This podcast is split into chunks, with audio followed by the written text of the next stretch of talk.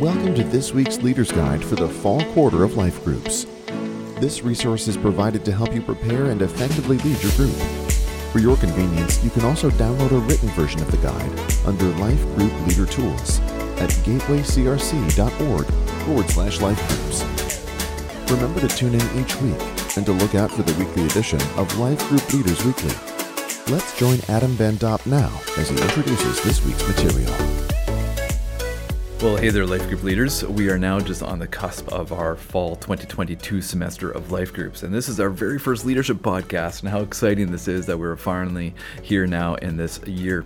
For you leaders who are returning, we love that you came back to serve again. And for those of you who are new, we are absolutely floored and honored that you have followed the Lord's invitation to jump into leadership here at Gateway in this capacity and for this season. So thank you to each and every one of you, 49 leaders who are leading these 16 groups. And you know, just as something that we're pretty excited about today uh, is that we have hit 146 registrations for groups among those 16 groups you know, we're just so uh, tickled pink, uh, call me old school that way, eh? uh, to see this growth and uh, a number of new groups start up and get filled up. So we're pretty excited about that. So this is our time frame now to walk through our discussion guide. Uh, you can hear some thoughts behind the questions we are asking and for some group leading tips along the way. And we hope that together through this ministry, we'll develop meaningful relationships centered on God's word and prayer. Well, let's jump into this week's material and uh, take some time to reflect together on where we're going. So uh, on the leader's guide there, uh, you probably received the PDF uh, material.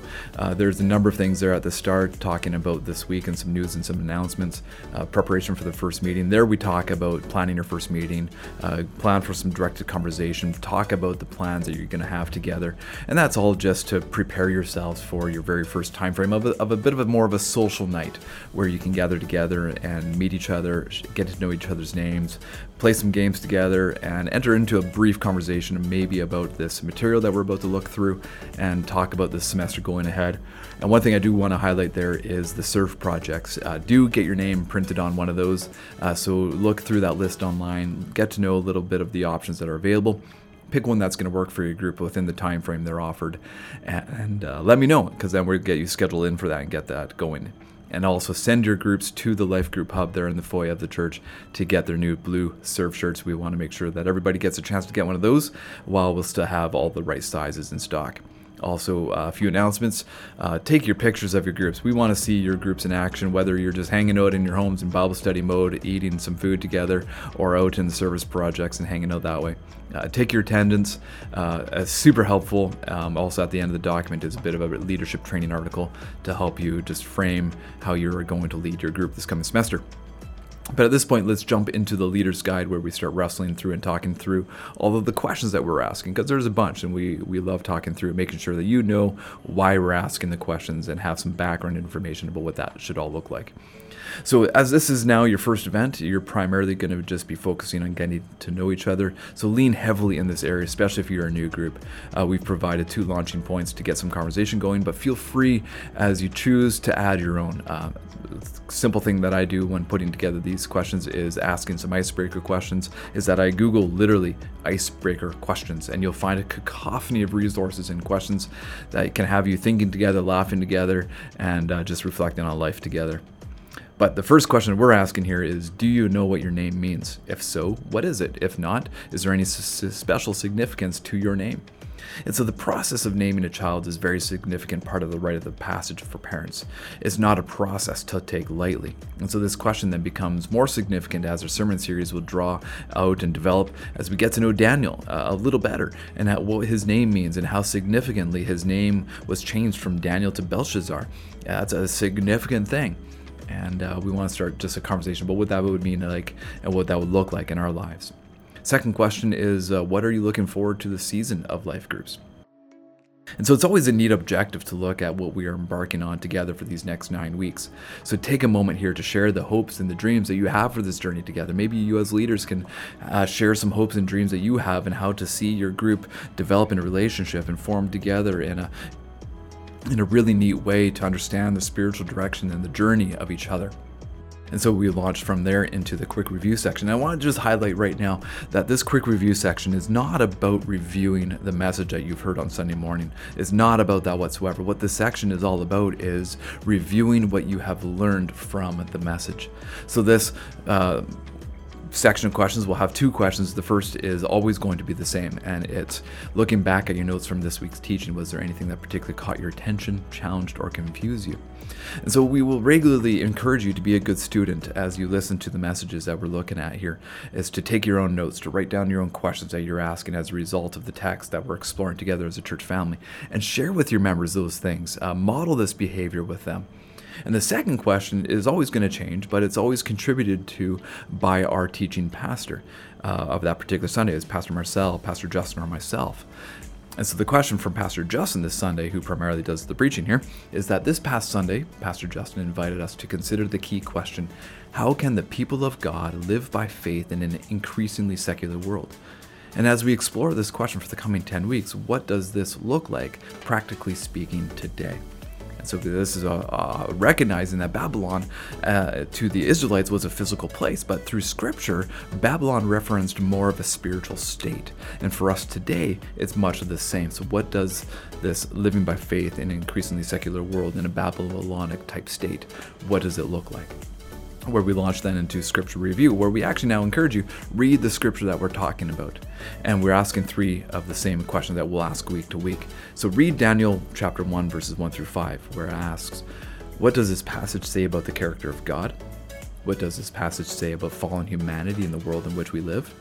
And number three, where does this passage specifically expose our sin or unbelief in my own life? How does it specifically call me to change my thinking, redirect my affections, replace my behaviors, or trust in my Savior?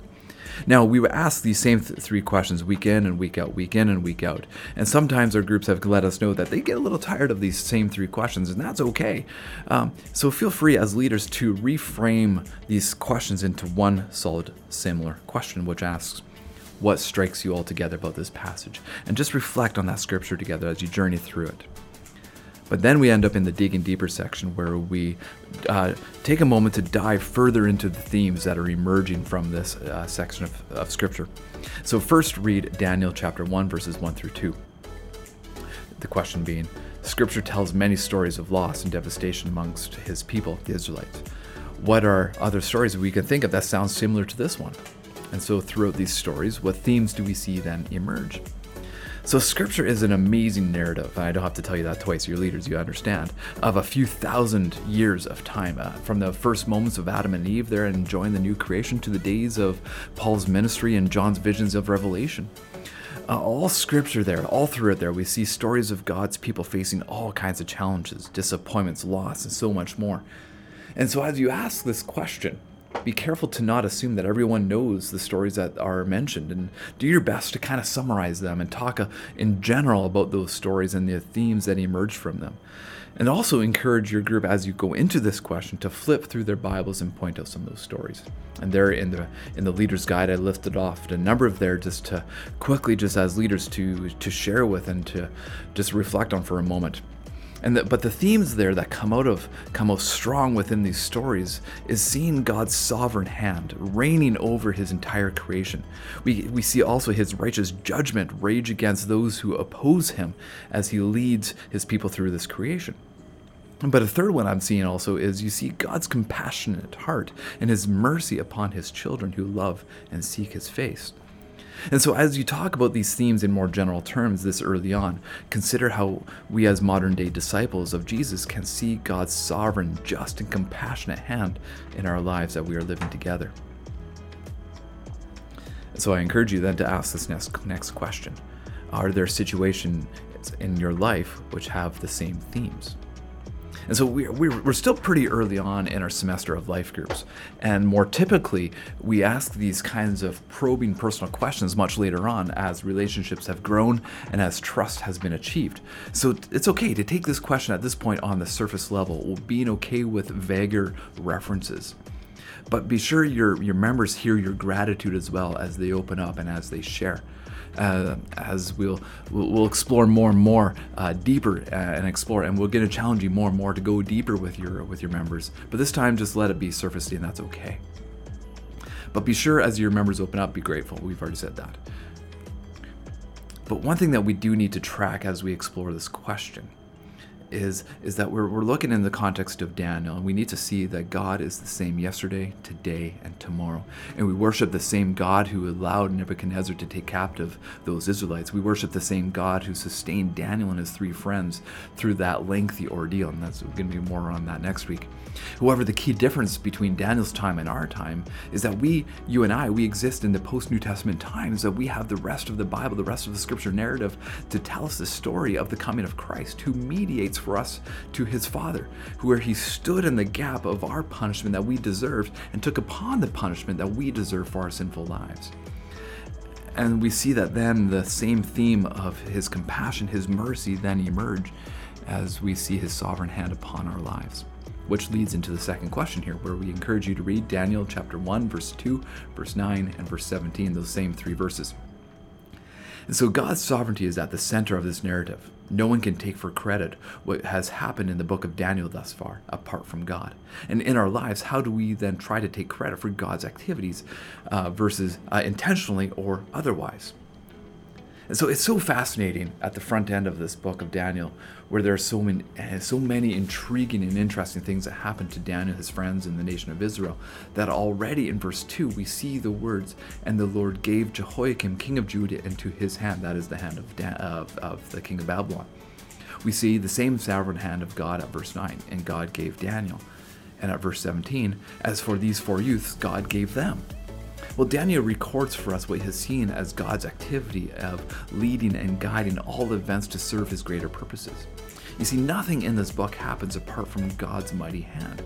No one can take for credit anything that happens in the following chapter. It's all completely God's doings. Not Nebuchadnezzar's, not Jehoiakim's, not these three friends, not even Daniel's. God is leading this narrative. And so I just have kind of two, two thoughts here for you all in, in this context. The first is that in our day to day lives, we sometimes fail to see that God is working in the mundane, the regular events of our activities. We sometimes expect to only see Him in the big things. But I want you to pull aside here another text from 1 Kings chapter 19 verse 12 where the prophet Elijah was on Mount Horeb waiting to hear the voice of God in the big things and he was expecting to hear God in the, the mighty winds on the mountain or the shattered rocks that have fallen or the earthquakes that are happening but at verse 12 of chapter 19, it says, And after the fire came, a still small voice. We see that God doesn't speak in always all the time and all the great grandiose things, but sometimes the subtle small things. Second thing I want to point out here is that God's activity now encapsulates all the big things and the small things. And here in Daniel, we see in chapter 1, and as we'll again explore a little bit later on through the week, uh, is that Daniel is obedient in the small things. Uh, and he's, through that, equipped to be obedient in the larger things. And we'll see more of that emerge as the stories continue on through the weeks that we're going to study with this book. But we need to recognize here is that our sinful lives leave us attributing various aspects of our lives to our own doing. We take claim for the events that are only the work of the Lord. We'll talk with your group about how we do just those things which leads us to a bullet point question. Read Hebrews chapter 10, verses 19 through 20. In our, in our life group, how can we help each other to recognize and acknowledge God's activity in our lives? So, this Hebrews text that we had you look at is a portion of scripture that we will often reference in our life group ministry as uh, there are a number of very poignant commands for us to follow. Verse 22 says, Draw near to God with full assurance of faith. Verse 23 says, Hold fast the confession of our hope. Verse 24 says, Stir one another up to love and to good works. Verse 25 says, Encourage one another. And you see how each of these verses, each of these contexts point us to growth in faith and growth with each other, which talks about really our, our mission statement as uh, life groups at Gateway, where we talk about how we are to develop meaningful relationships centered on God's word and prayer. Well, there's three points there in that in that text where all things being equal, um, but the emphasis is upon the relationships first, as we see that God has placed us here and now together for a reason and for a purpose, and that is to support one another as we are walking through this trepidatious world. Uh, feels like uh, on on thin ice at times. And and you know in the same context we're all walking in the same direction. We're all walking towards glory but we all have different limps we all have different styles. We all have different patterns. But how do we walk in the same direction together? Well consider with your group how that we can do that together as a group. Which leads us to the third question. Read daniel chapter 1 verses 17 and 18 under the reign of King Josiah, Daniel was raised in an environment that sought out the presence of God through his word, 2 Kings reference there, which changed for the worse under the current king Jehoiakim, another 2 Kings chapter 23 reference. Well, what do you think has changed? Well, it is always a good endeavor to study the context of Scripture, taking a moment to look back at where the book or the story fits into the greater narrative of Scripture. There's a couple key elements that happen right away in this book of Daniel as he records his first verses that would have been obvious to his original audience and a little less obvious to you and I now. We are told already as this book opens up that there's this uh, reign of this Judean king Jehoiakim. Well, it's important for us to remember the scope of time here that a long, long ago after King Solomon reigned, the kingdom of Israel split under King Solomon's two sons. The northern king uh, took on the northern tribes of Israel and went on to do their own thing, which eventually became captives in the, another land of Assyria because of horrendous reign of after horrendous reign of each king that they had.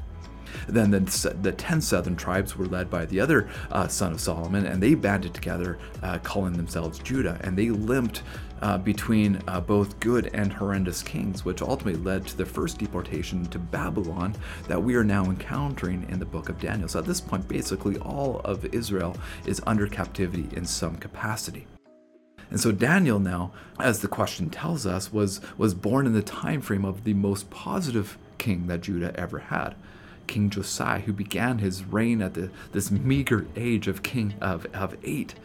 2 Kings 22, verse 2 tells us right away that King Josiah did what was right in the eyes of the Lord, and he walked in the way of his father David, and he did not turn aside from right or left. You see, Josiah, as he rediscovered the temple and basically uh, cleaned it up, he rediscovered the scrolls of scripture in the temple and had them read publicly. He restored the Passover celebrations. And so the nation of, of Judah as a whole, under his leadership, were reignited in their passion for Yahweh. But however, Josiah's sons did not follow suit. First, Jehoaz did what was evil in the sight of the Lord and only reigned for three months. And the second son, Jehoiakim, now the king of that Daniel's referencing, also did what was evil in the sight of the Lord. But what was intriguing is that both of these sons were prophesied about. Jeremiah 22 13 to 23 talks about the outlook of these two leaders and their nation and how bleak it was. Because as they stepped away from having a heart for the Lord, they, they lost sight of God's commands for them. Again, just like their, their prior kings that they had followed. And so we see a glimpse here of Daniel's upbringing and then in his captivity. And we see him living in the way that he was raised within his community, a rediscovered heart for the Lord. Then look at all the great things he was able to do and accomplish with that attitude and that heart. It's amazing to look at. So then read John 15, verses 4 through 5. How now do we abide with Christ as strangers in this in this land that we find ourselves in now? So taking a note from Daniel and his context of growing up within Josiah's reforms, we launch into the words of Christ and his invitation and his challenge for us, his incredible invitation for us. And what we believe Daniel has discovered, even before Christ's time, was that an intimate relationship with God the Father was the only way to be sustained through all of life's trials and difficulties. And Christ now puts the words exactly how Daniel is living. Christ says, Abide in me, and I in you. As the branch cannot bear fruit by itself unless it abides in the vine, neither can you unless you abide in me. And there's an absolute necessary connection here that comes between the disciple and the teacher. They're connected. They belong to each other. But but more than that connection, the branch is receiving care and nutrients and nutrition from the vine, and the branch is only able to produce anything as long as it remains connected. Once it is cut off, removed, or otherwise, it is left for death and destruction, capable of nothing but decay. I just find that fascinating as I reread that for, for us here in this moment. To, it's, it's so fascinating to note that the only thing that life is capable of outside of being attached to the source of life is decay. Let that let that sink in for a moment. And I think that's Daniel's reference point as he goes on to serve this new king in the way that he has been uh, commissioned to serve under the rule of his own Father God. So now we get to take it home.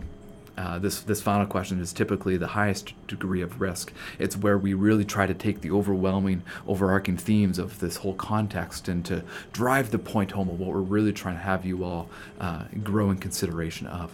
So then read Genesis 11 verses 1 through 4, Daniel 1 verses 1, and Revelation 17 verses 1 through 5.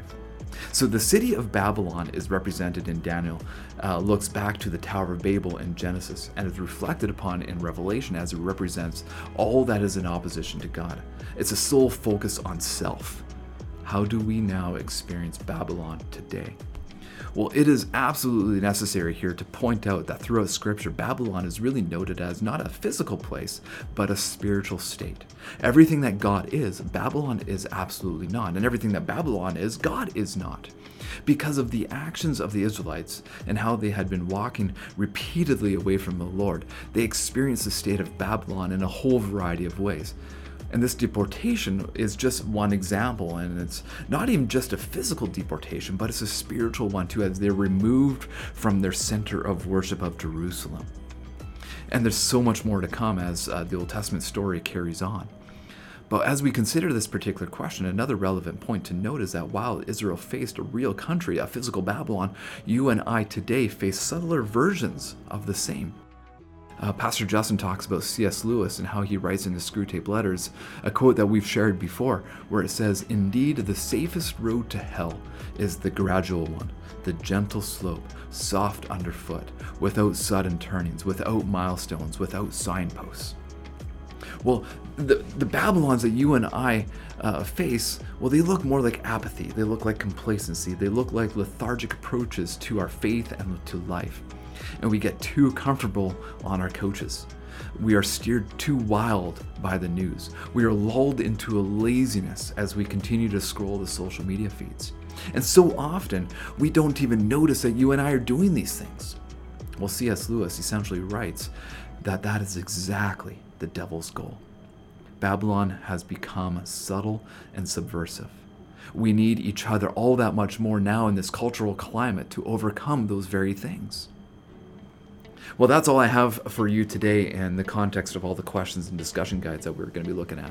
Uh, so at this point, I encourage you to close your meetings, invite your members to a time of prayer, chat through uh, some prayer needs that you have, have going on in your lives, updating each other to where things are at in your lives. Be sure to, in the midst of this, to offer prayers of gratitude and thanksgiving. And so at this point, uh, close things off and uh, Leaders, again, I just want to say thank you for your commitment to service in this way. Be sure to fill out those attendance forms that are linked there in your emails. Uh, we are just so gracious that you're able to do that. So please do that on a regular basis, and I'll remind you as, as we can. So, leaders, thank you for your time, and uh, we're going to sign off here and uh, enjoy your your weekend. Enjoy your first meeting, and if there's any questions, don't ever hesitate to reach out to myself or Pastor Justin. Uh, my number is 604-309-585. It's literally in every email, every context I send out to you. Don't hesitate to call that. Thank you all, and uh, we'll talk another time.